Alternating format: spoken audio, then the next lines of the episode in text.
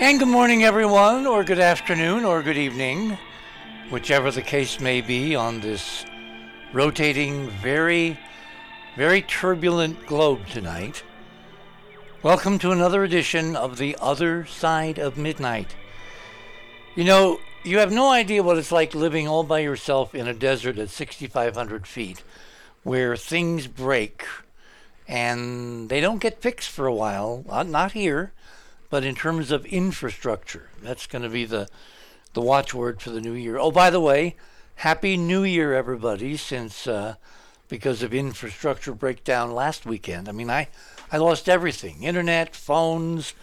Literally, they could not find what was wrong with the phone for a week, a whole week.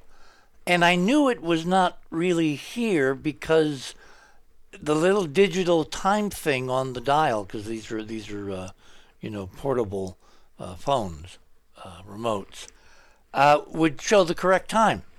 But there was no dial tone, no playing with buttons didn't do anything, looking at circuits, making sure that anything not hung up was nothing worked. And then this morning, literally around noon, the phone rang. And I leaped out of bed because, of course, when you don't have a phone for a week and you don't hear anything, it's really quiet. And it was Ron. And he said, Oh, it works. And I said, Yes, it works. And I had no idea because my last contact with the phone company, they were not due out here uh, again, trying to come out because of a snowstorm we had until Monday. And there's another snowstorm on the way. So something, and I don't like to use this term, magically fixed the phone literally within a couple of hours of a week, a full week when it was not working. Thank goodness the internet did come back and there is Skype and there's email and you know it's very hard to be out of touch these days, but uh, not so much here in the land of en- enchantment. I'm beginning to take take that you know moniker rather more seriously because something interacted and we have phones. Tonight is uh, January 6th. Now, we're going to get to one of the domestic reasons for why this date is now going to live in history, as Franklin Del- Delano Roosevelt said many decades ago. Another date. But in fact, it is the Russian Orthodox Christmas tonight. And in honor, we're going to play one Christmas song. I'm going to do one Christmas song because the show tonight is dedicated to NASA's secret 12 days of their hyperdimensional Christmas, and we have some presents under the tree to unwrap, to reveal, to share with you tonight. So, um, apropos of well, uh, let me let me reverse this, okay? Let me talk about uh, how you get to new news items and images, because that's a very important part of the other side of midnight. What you want to do is go to theothersideofmidnight.com, and that will take you to our website. Our banner for tonight, the very top, says the President's Artifact, the 12 hyperdimensional days of NASA's secret Christmas. You know, they, they've been building up to this for quite a while because they've been leaking, dribbling out these amazing nuggets of real data.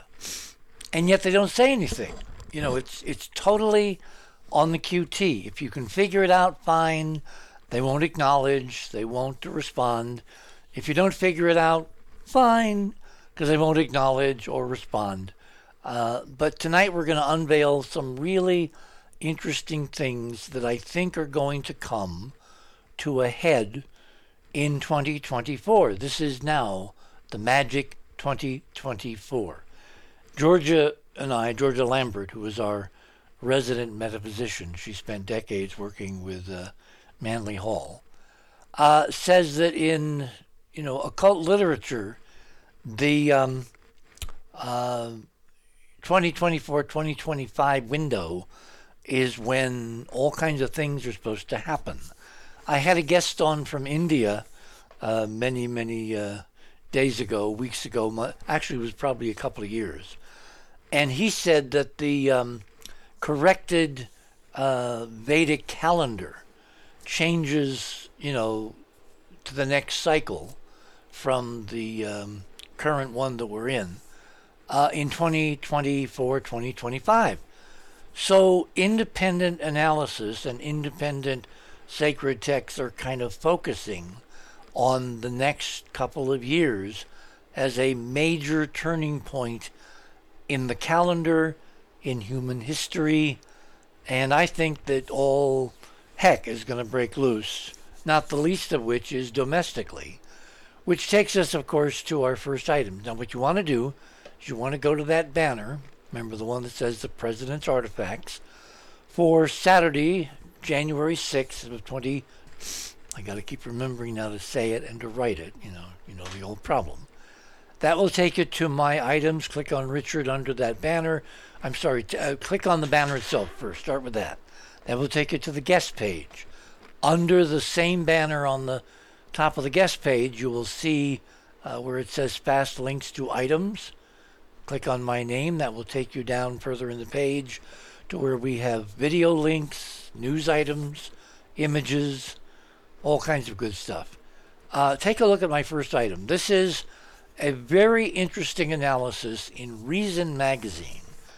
Let me give you a little perspective. Reason Magazine is probably the farthest right Republican journal that you'll find in American um, political thought and discussion. Many, many years ago, when I was just getting into the uh, Mars investigation, I did a briefing for Reason Magazine. And I'm kind of kicking myself now because uh, there we wanted to do, and our approach was very different. They were very much into the capitalist, you know, mainstream perspective of, you know, well, let's make some money at this. And I didn't want to make money at this, and so Reason Magazine and I parted company.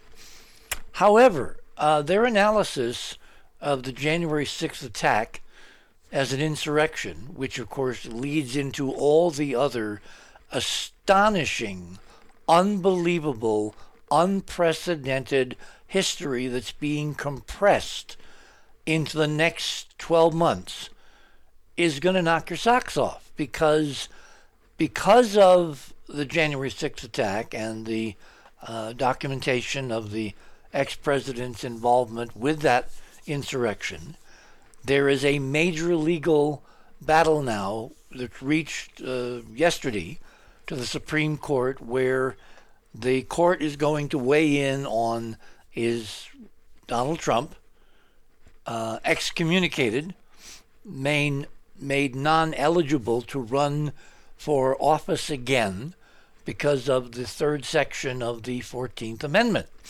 And the Reason magazine analysis, which again is not lefty, it's not woke, it's not all that nonsense stuff.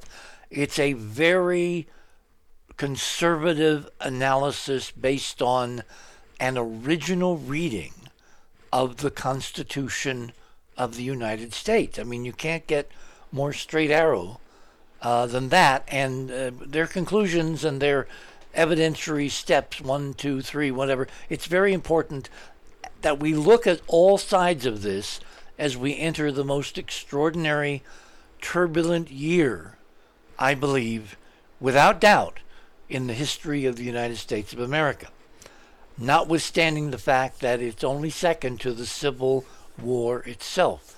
Now, tomorrow night I have Alfred Webre on, and Alfred Webre has written several books. Uh, we're going to enter into his, you know, um, uh, literary works and scholarship through one doorway, but there are many other doors in that palace he's created in terms of scholarship that we're going to look at. And one of those that the United States, if it's pushed at the right time in the right direction, and I'm using that in air quotes, fact, fragment into separate regions on the continental United States, you know, itself.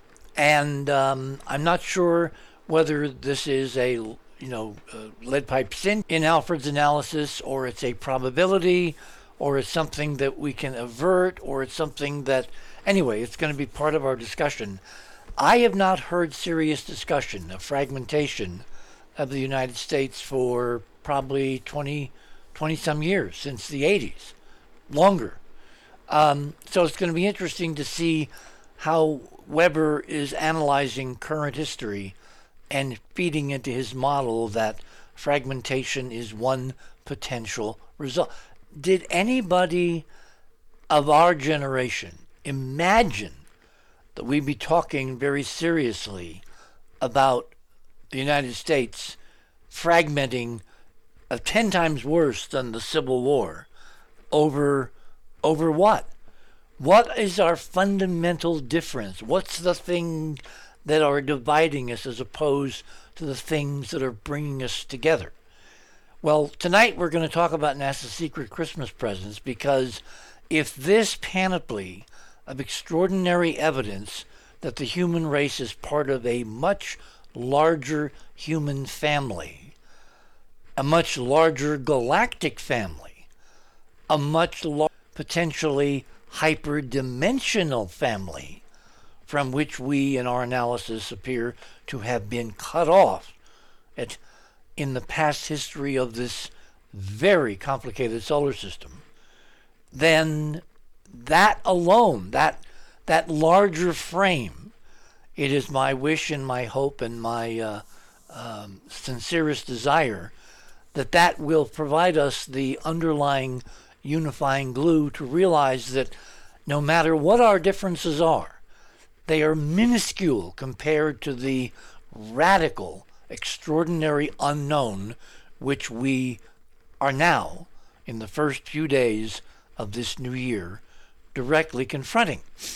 And what do I mean by that? Well, next week, a subcommittee of the House of Representatives under Republican leadership led by you know congressmen like uh, Tim Burchett, excuse me, and Representative Luna and many many others are going to have a classified briefing from the Inspector General of the U.S. Department of Defense, revealing, discussing, laying out evidence for the reality of UAP, i.e., UFOs, i.e., ETs.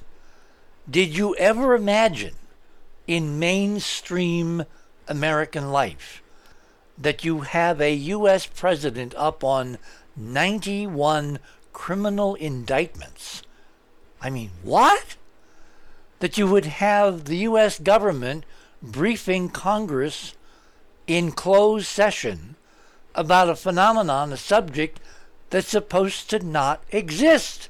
It's supposed to be fiction, fantasy, Looney Tunes, crazy, you know, the stuff that doesn't even belong on the backs of cereal boxes.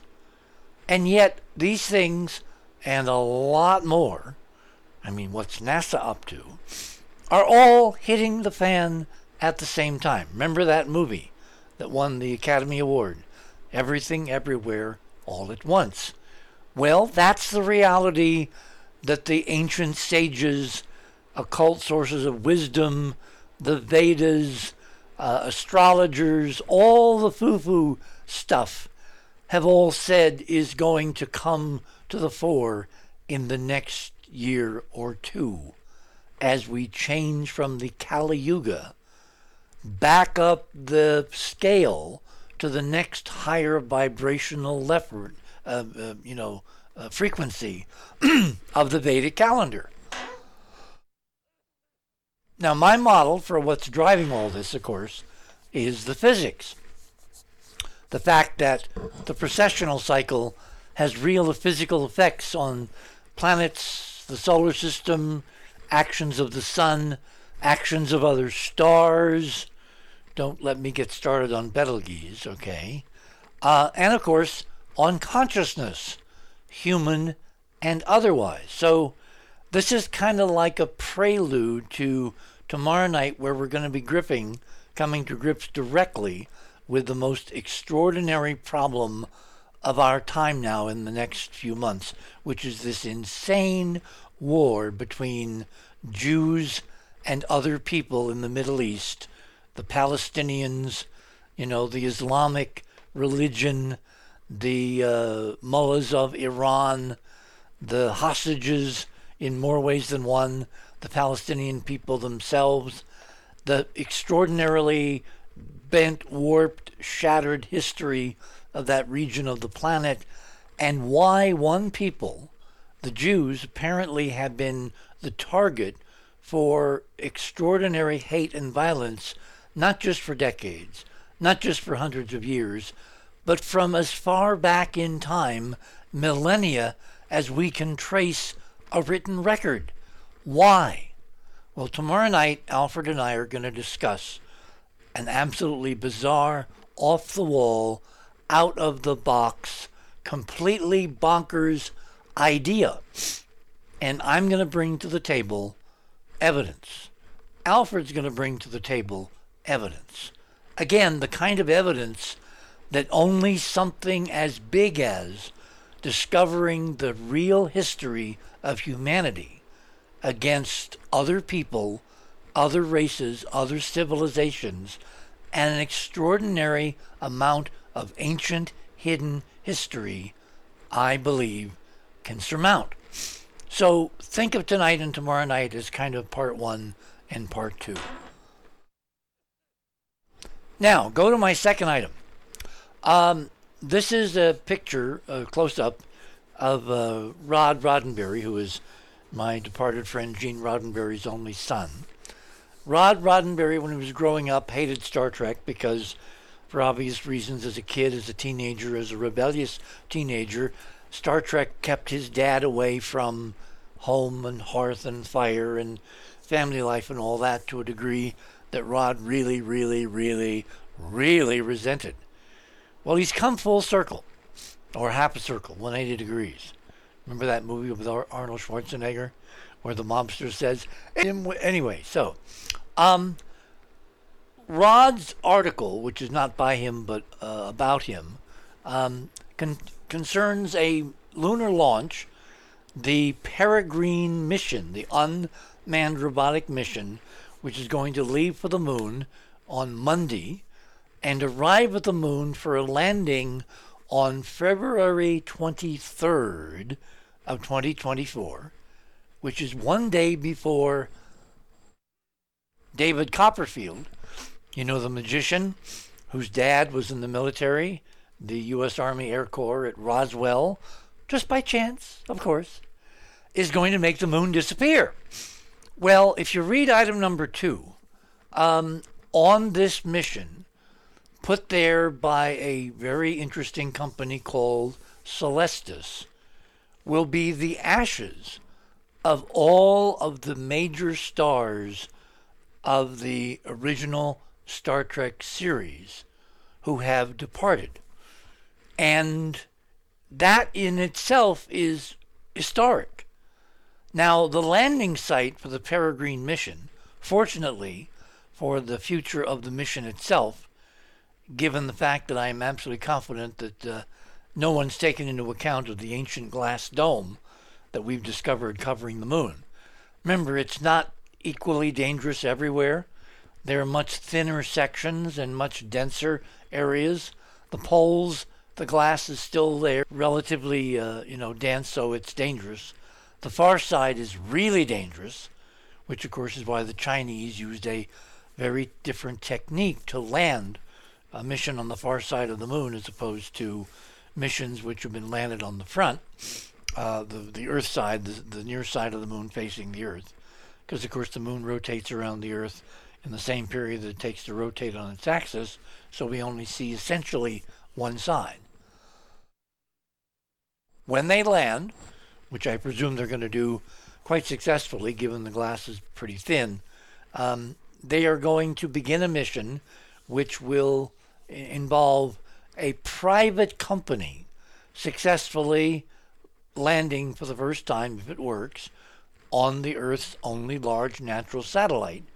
And they will be taking, as part of their um, payloads, these little capsules of ashes from the stars, the superstars of a television show spearheaded by Gene, uh, whose journey has brought the Americans, humanitarians, the human race, as Brookings proposed that something like this do from the literal dark ages into the 21st century of human consciousness that we are likely not alone. If there's any one simple television show which I think has had more impact on humanity, it probably is Star Trek. So it's very fitting, and uh, Rod says some very nice things in that article about what's fitting.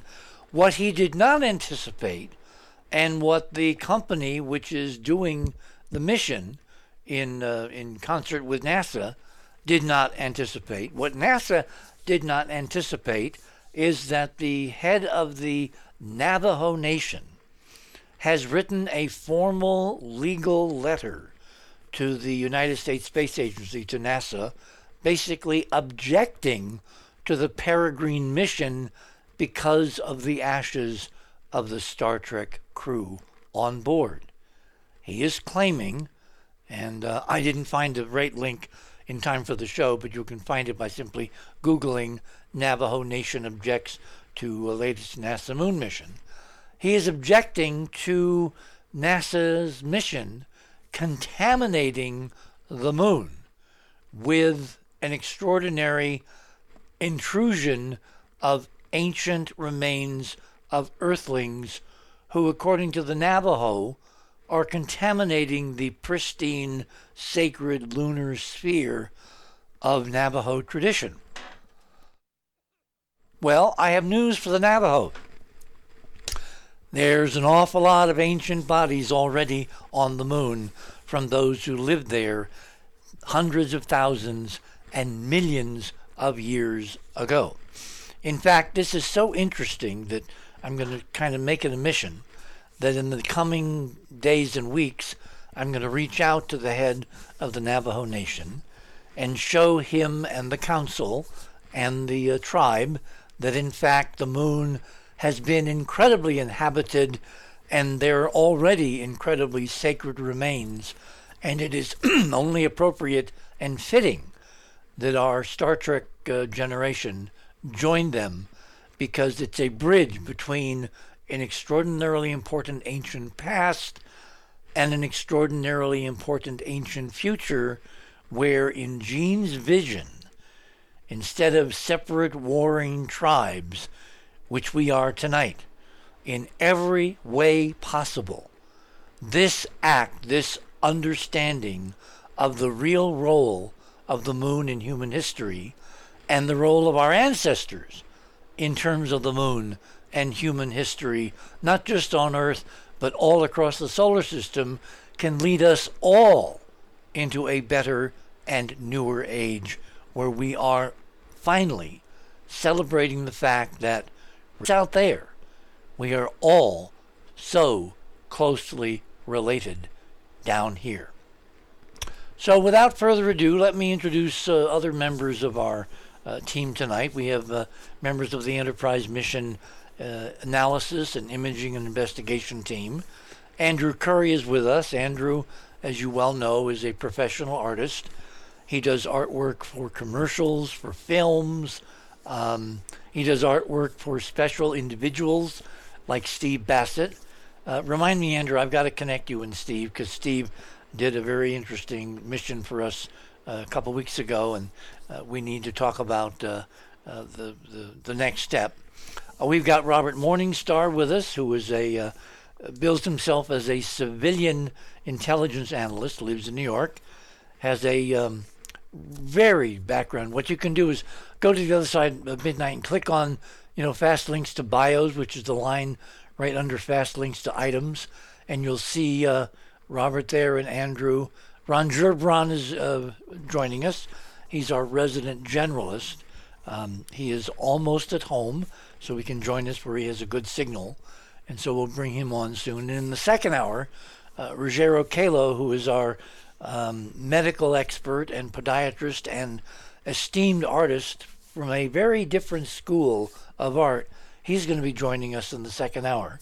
So let me open the lines here and welcome who is with us at the moment. I believe, Andrew, you're with us. Yes, yes. Robert, Hello, are hello. you there? Yes, I am. Excellent. Do we have Ron yet? Oh yeah, Oh, there you are. Okay. yeah. Uh, I've been oh, listening. Hmm. super. Okay, so um, Okay. let me. How should I begin? Well, tonight is, of course, the uh, uh, it, uh, you know the, the January sixth is the Christmas of the Russian Orthodox Church, which gives me a very interesting backdrop to play my favorite Christmas song, which of course is the uh, you know Do You See What I See, referencing the Christmas star. Because on this day, according to the Orthodox Church, the wise men, three of them, journeying from the east, finally arrived at Bethlehem and worshiped the Christ child in the manger, to which that song, that Christmas song by Crosby, has been dedicated. And the mystery of what was the star, what did they follow, what led them across thousands of miles from, you know, the Far East to, uh, to, to, to Bethlehem. On our last show, which was on Christmas Eve, um, something very interesting happened.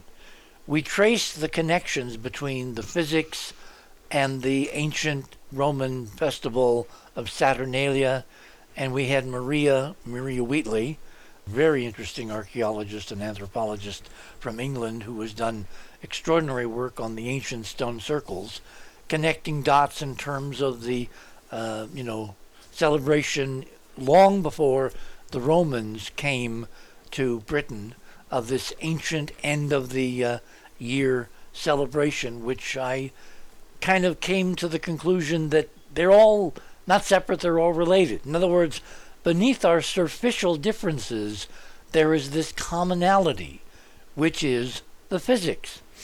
Well, after we'd finished the show, um, I got an email from one of our uh, very faithful listeners, uh, Stephen from Massachusetts, and he had done a little calculation where he looked up the latitude, and you can do, you know, now to like eight, nine significant figures, latitude and longitudes because of the satellite mapping of, of the entire planet. And he found that the latitude of Stonehenge and the latitude of Bethlehem, when you separate them, when you, you know, subtract one from the other, they are separated by 19.47 degrees. And that, of course, is the key hyperdimensional enclosed tetrahedral angle of the physics in rotating planets, in rotating stars, um, in all rotating systems. And the idea that that could be to four significant figures um, accidental is, of course, just, just mind boggling. So that became an amazing icing on the cake and leads the way tonight to our celebration of the Russian Orthodox Christmas, which, of course, called the wise men, the magi, the, the wisdom keepers of the Far East, the magicians. Remember Arthur, Arthur's Clark, any sufficiently advanced technology is indistinguishable from magic. Magic, magi, holders of ancient wisdom, ultimately tracing itself back to, as we discussed, you know, a few days ago, this hyperdimensional reality that we are all experiencing, and most, most of humanity has no idea what's marking time and marking events and marking the calendar, marking these cycles. So, with that as as a prologue, let me go to my first item. Take a look at um, uh, item number three. There is currently a new NASA mission, unmanned robotic mission, which is called Lucy, after the famous uh, uh, Beatles song Lucy in the Sky with Diamonds, which apparently, when archaeologists in Africa found one of the oldest pre hominid skeletons um, somewhere in the deserts of, of, I believe it was Ethiopia.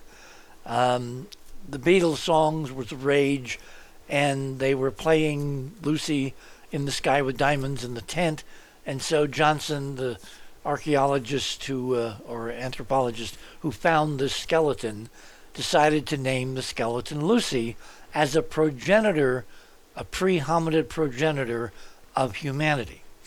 Well, NASA, in layers of meaning that go beyond the simple origins of the uh, uh, hominid, pre hominid, um, call this new mission to the outer solar system Lucy because they are imbuing it with the ability from its instrumentation and its flight profile and its uh, flight plan to uncover the origins of the solar system and perhaps, perchance, life within it.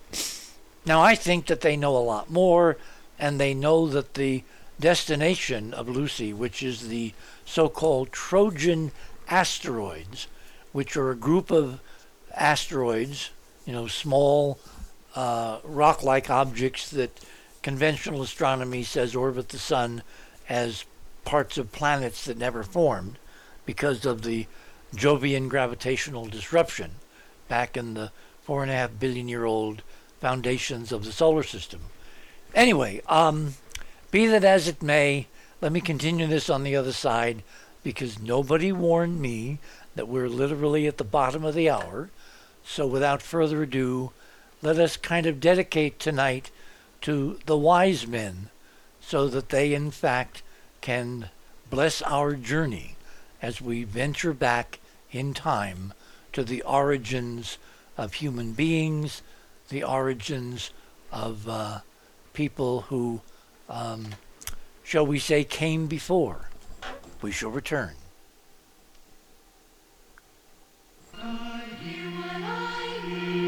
Said the night wind to the little lamb.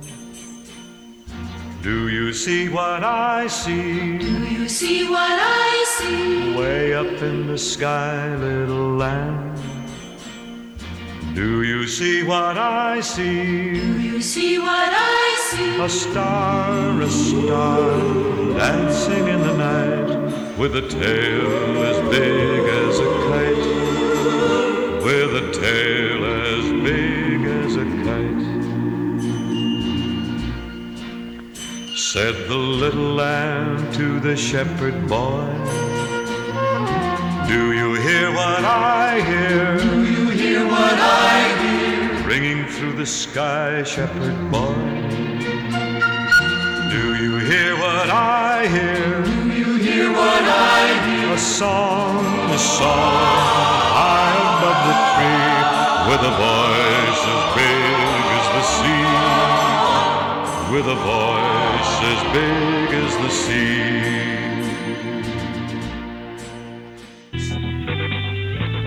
The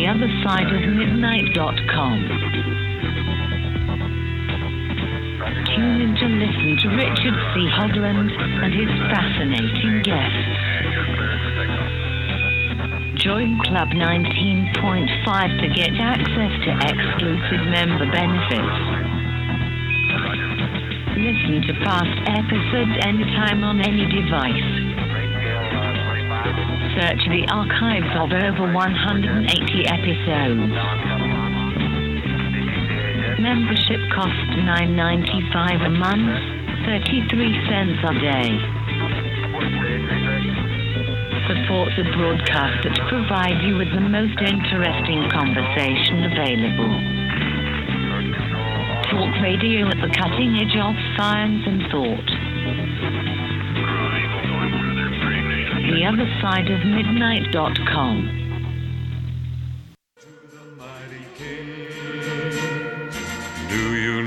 what I know? What I know, what I know.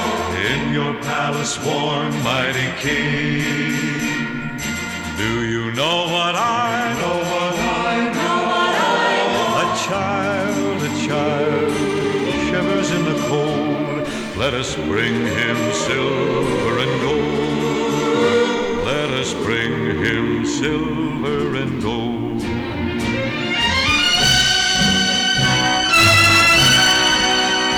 Said the king to the people everywhere. Listen to what I say. Pray for peace, people everywhere. Listen to what I say. The child, the child,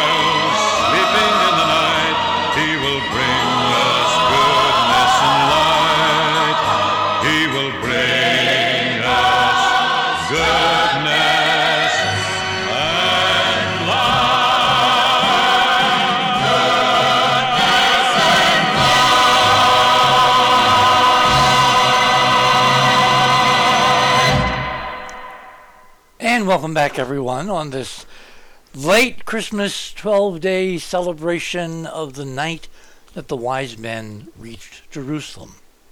Actually, Bethlehem, which is just outside. So, um, let me bring my panel back in. I, I, I want you guys, as we, as we move through this step by step, I want you to kind of chime in and, and give me your thoughts. Items three and four are this little asteroid, which is just a few miles in diameter, that by happenstance happens to be on the way, on the trajectory where the Lucy unmanned mission is headed toward the outer reaches of the solar system, the orbit of Jupiter, 60 degrees ahead, 60 degrees behind, will not get there for another several years. But it passes little asteroid on the way, and they photographed, well, not too well, and then return those images to Earth. And obviously, if you take a look, uh, that's not an asteroid. That's not a rock. That's a ancient eroded spacecraft. In fact, it's two. The first image, the one up top, number three, that was taken as they were approaching. Number four is taken as they flew by from a greater distance. And what appears to be one object kind of attached to the bottom of the uh, larger um, object turned out to be two in tandem orbiting the larger object, um, and they're all incredibly geometric. In fact, if you zoom in, just click on the image, it gets much bigger. In, zoom in on the enlargements of the two little moonlets. Th- Those are not like moons I have ever, ever seen because you can see girders and spars and reinforcements and framing and all kinds of incredibly non rock like geometric stuff, which in no way resembles an asteroid. Who wants to go first?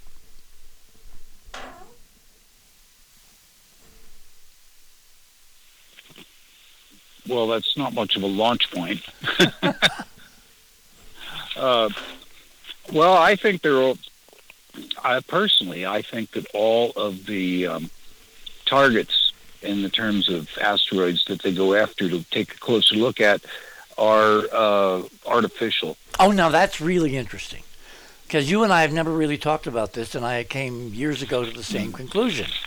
Out of the out of the tens and hundreds of thousands of tabulated asteroids, how come every time we get a mission to an asteroid and we get photographs, we find evidence that these are not just pieces of rock; they're in fact ancient, ancient, incredibly eroded spaceships or space habitats or something, which means, Ron, which means what? Yes. What what does this Uh, imply? Well, this implies that they more than implies that they have some idea of what they're looking for in the first place. yes, they have a list.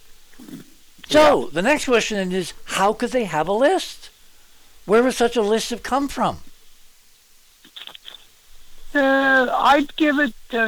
Okay, I'll be kind on that. I think astronomers notice any anomalous behavior in anything that they're looking at, especially something nearby that they might be able to name after themselves or their project or something. And uh, as a, as a result of that, uh, that gives them the evidence they need. I don't think it's that hard. Oh no no no no no no no no no no no no no no wrong wrong wrong wrong.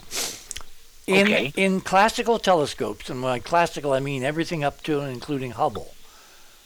All most of these objects, except for Ceres and Pallas and Vesta, the three largest asteroids. Ceres is about the Yes. size of Connecticut, 600 miles.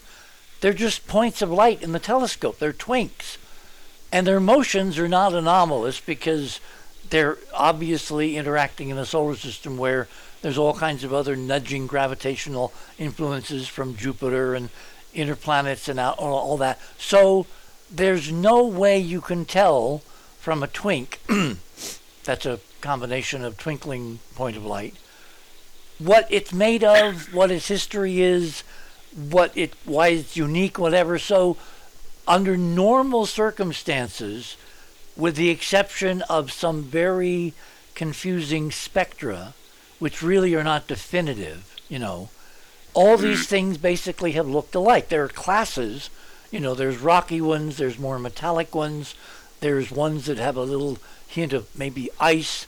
But other than these gross material, um, you know, compositions, there's been nothing to differentiate one twink from another twink, except every one of the objects we have visited turns out, when you look at uh, certainly our analysis, they're ancient eroded spacecraft. That brings me to number five. This is a compilation I did oh over several you know months, a few months ago, of the relatively recent uh, crop of asteroids that we have either flown past. When I say we, the European Space Agency and or NASA, the Japanese or NASA, and NASA. And Steins was the one visited in a flyby by the Europeans on their way to, I believe, uh, a comet 67P, uh, the the uh, the Dawn spacecraft, and um, uh, Ryugu was one that was visited by the Japanese a few years ago, and they actually uh, sampled it, and that material has, has come home. And then Bennu is a smaller version uh, that was sampled by the NASA mission OSIRIS REx, and a few months ago, its stockpile of samples from Bennu were delivered in a can- canister in the desert of Utah, whisked away to Houston, and for some reason, after months, we're now into January, right? It landed in in September. Uh, they haven't been able to get into the canister, and we'll get into the details of that later. The thing that I Yeah, wanted, so they say. well, that you know, let's let's assume that's what you know. It's a cover story, and we'll get into why Okay. momentarily. When you look at the shape of these objects, does does anybody notice they're all very very similar, if not identical? They're all very eroded. they're all ancient octahedrons, and the most octahedral, meaning the one with the flat sides and the square corners, is Bennu. Ryugu is much more eroded, meaning in this model it's probably much more ancient. But there appears to be, like you have standard Chevys, you have standard ancient spacecraft. They're just different sizes, but their geometry apparently prefers the octahedral shape, and I have a very non subtle feeling that that's related to their space drives, what actually moves them, which is not rockets when they were new, but some kind of field propulsion system which literally hooks into hyperspace and moves them effortlessly around the sun or beyond the sun or whatever. And after they were parked and they degraded because of erosion, that fundamental classic geometric one of the platonic solid shapes is all that remains of an echo that these are not natural rocks. And yet, unerringly, unerringly, NASA and the Europeans and the Japanese have all picked ancient spacecraft to fly by, quote, randomly. What's wrong with this picture?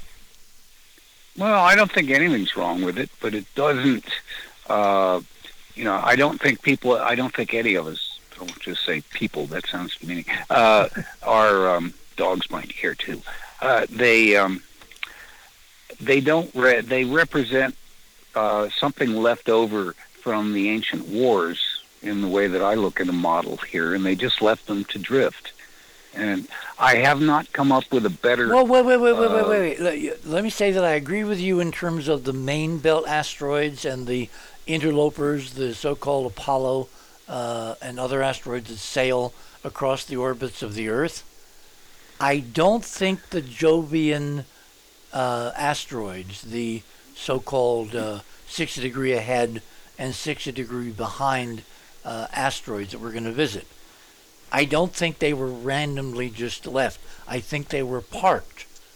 Because if you want something to be where you can find, remember that great line from I think it was Star Trek Four, when they land in um, in in the park in San Francisco, and Kirk says, you know, when they leave the ship, remember where we parked.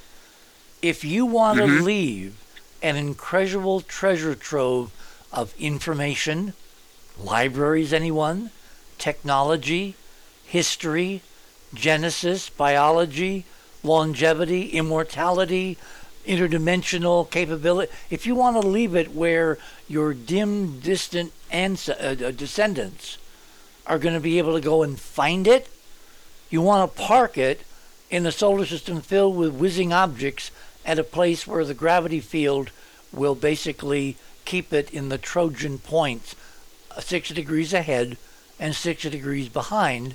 And finally, now that NASA has mature technology to be able to send an unmanned spacecraft to go to those distances, they've chosen a spacecraft which A already just kind of by chance flew by another interesting object is going to get to the Trojans, is going to mingle with these objects, and it's named solemnly and symbolically for Lucy, a progenitor in a mainstream model for all of humanity. Do you see a Well, pattern here? I- Yeah, I don't. That doesn't. Uh, that doesn't invalidate any uh, anything else. Of course, you're going to park stuff if you can. If you can, if it's just a relic, that you know, it may not be scooped up. I mean, if there was a huge war that destroyed pretty much a civilization, then maybe there weren't a lot of people left that felt like going out and picking up the pieces because they weren't going to be able to go back there anyway.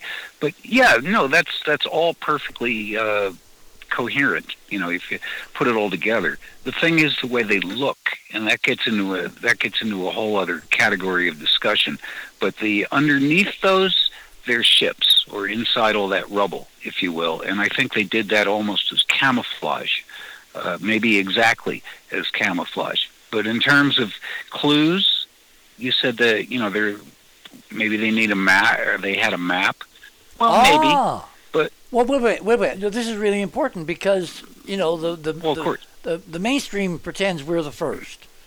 There's never Mm-hmm. been another advanced civilization capable of space flight, capable of anti gravity, capable of any extraordinary technological or hyperdimensional or consciousness functions. We're the first. If we're not the first, and part of each civilization leaves archives for its successors. I look at the Earth history, you know, like Sumer, uh, etc. Then the idea that if you have a huge solar system wide, extraordinary, godlike technology and consciousness and knowledge base, which is destroyed in some cataclysmic war, and you want your, you know, descendants to somehow put it back together, figure out what happened so it doesn't happen again. You know, the lessons of history, that kind of thing.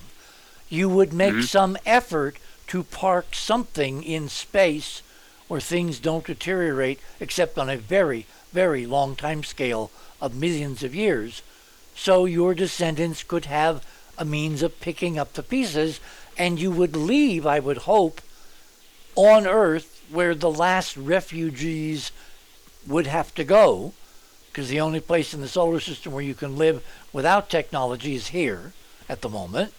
Um, and and what, what this implies strongly is that NASA somehow has access or found access or was bequeathed access or was formed because of its access to that ancient archive of maps and celestial logbooks and and em- ephemerids so they could when the mm-hmm. time was right when they had the right technology they could go and find their past all of our past. And that's exactly what I think is going on tonight. And they've been caught in a very interesting double bind because one of these objects they visited and actually brought back material from, and it's sitting in a vault in Houston tonight that they claim they can't open, literally is filled with artifacts, and we can prove that toward the end of the show, and there will be another part of the story. So I think they had inside information of the best sort, which is they are heirs to an ancient treasure of historical data. See, I agree with all of that except Ah. the uh, motivational angle. That's uh, I I think that uh, it's a little presumptuous of us to assume that somebody wanted to leave us a map or an archive. I mean, Really? I can Why? think Why? of a, Why? well, I can think of a number of scenario scenarios where such a uh, such an indicator, such a um, map, as it were, uh, might have turned up. Uh, it could have turned up from any um, craft that happened to crash and get recovered or discovered, even a little one, because in their um, what do they call them on Star Trek and elsewhere? the star charts, in their star charts, in their Right. logbooks, as you mentioned, uh, this kind of stuff would be noted, and somebody would go, you know. There are rumor. There have been rumors about that because NASA studies this stuff. Yeah, but wait, wait, wait, wait. Uh, My model is, and I want everybody else to join in, so let's make this our last point until we get to the next interesting milestone. NASA was Mhm. formed to do this. It's not an accident that Eisenhower created a, quote, civilian agency and it's been hiding everything really cool for the last 50 years.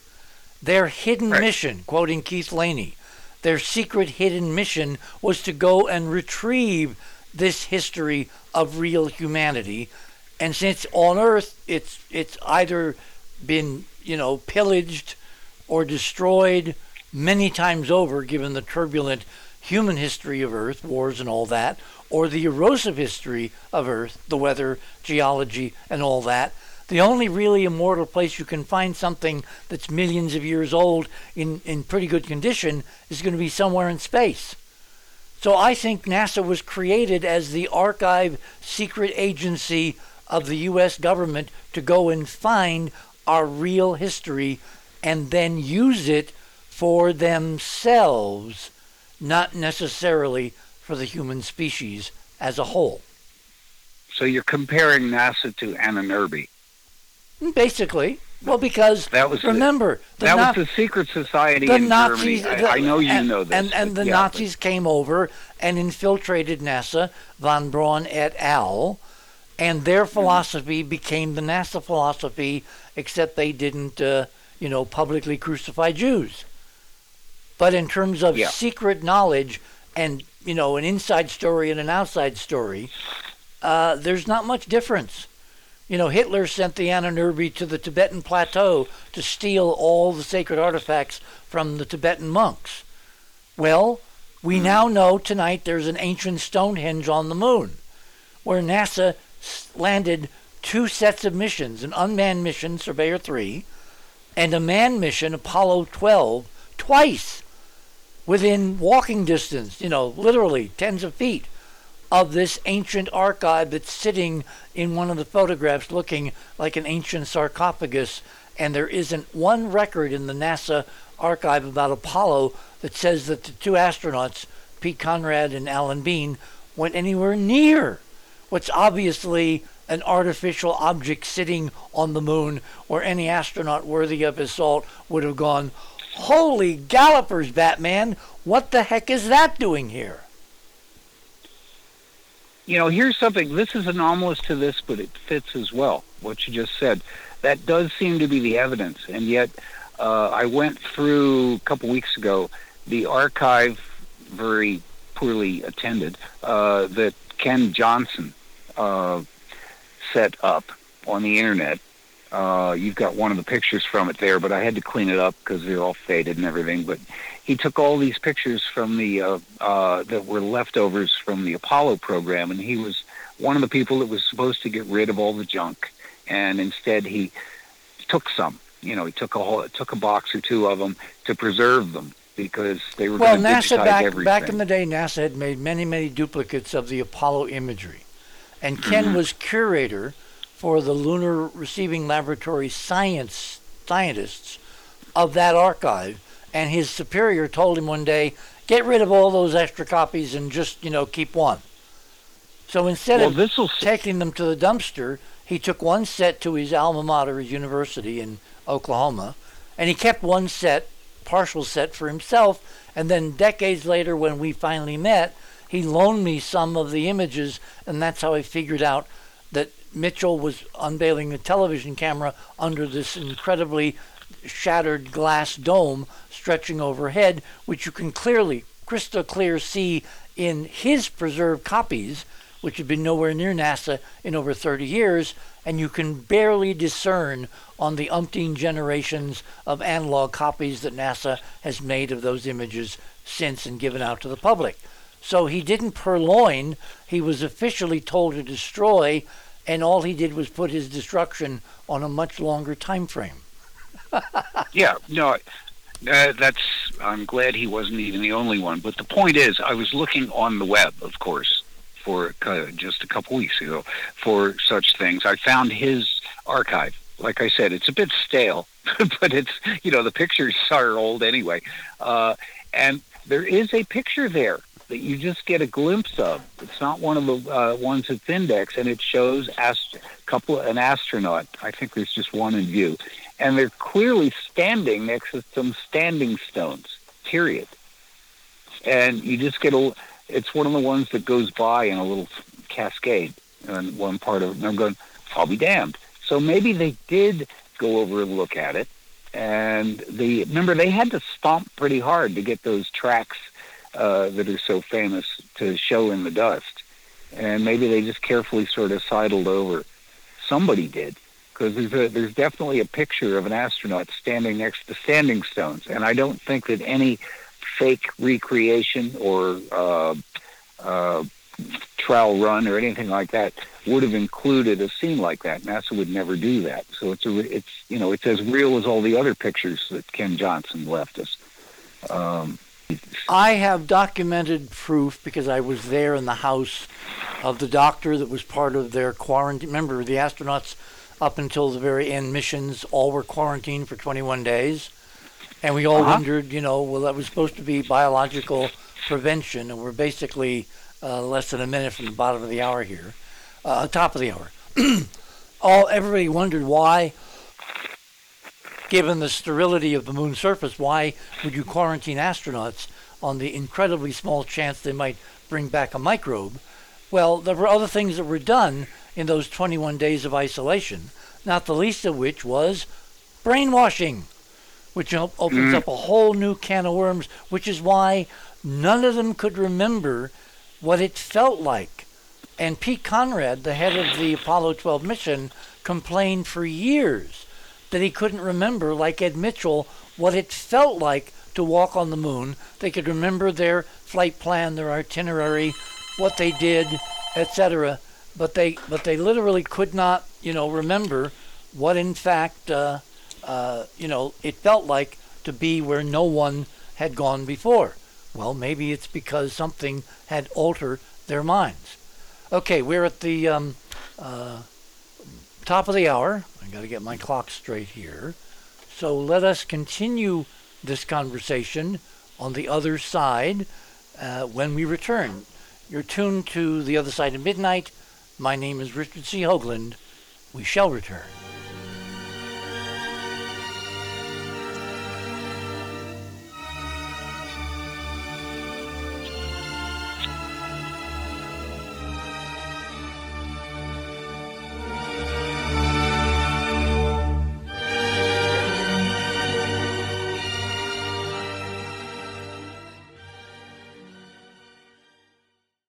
Thanks for listening to this exciting first hour. Now, the second and third hour of the show is available to Club 19.5 members only. Please support the show by subscribing to Club 19.5 and join our very interesting community. To do that, please visit the website, theothersideofmidnight.com, and click on the Join Club 19.5 link in the left hand column. As a Club 19.5 member, you'll gain access to the rest of this show and all previous 350 plus shows that we have done. Now, recent Club 19.5 member archive recording have the commercials removed and the sound quality has been enhanced. You'll also receive a dedicated private podcast feed that contains these enhanced show recordings.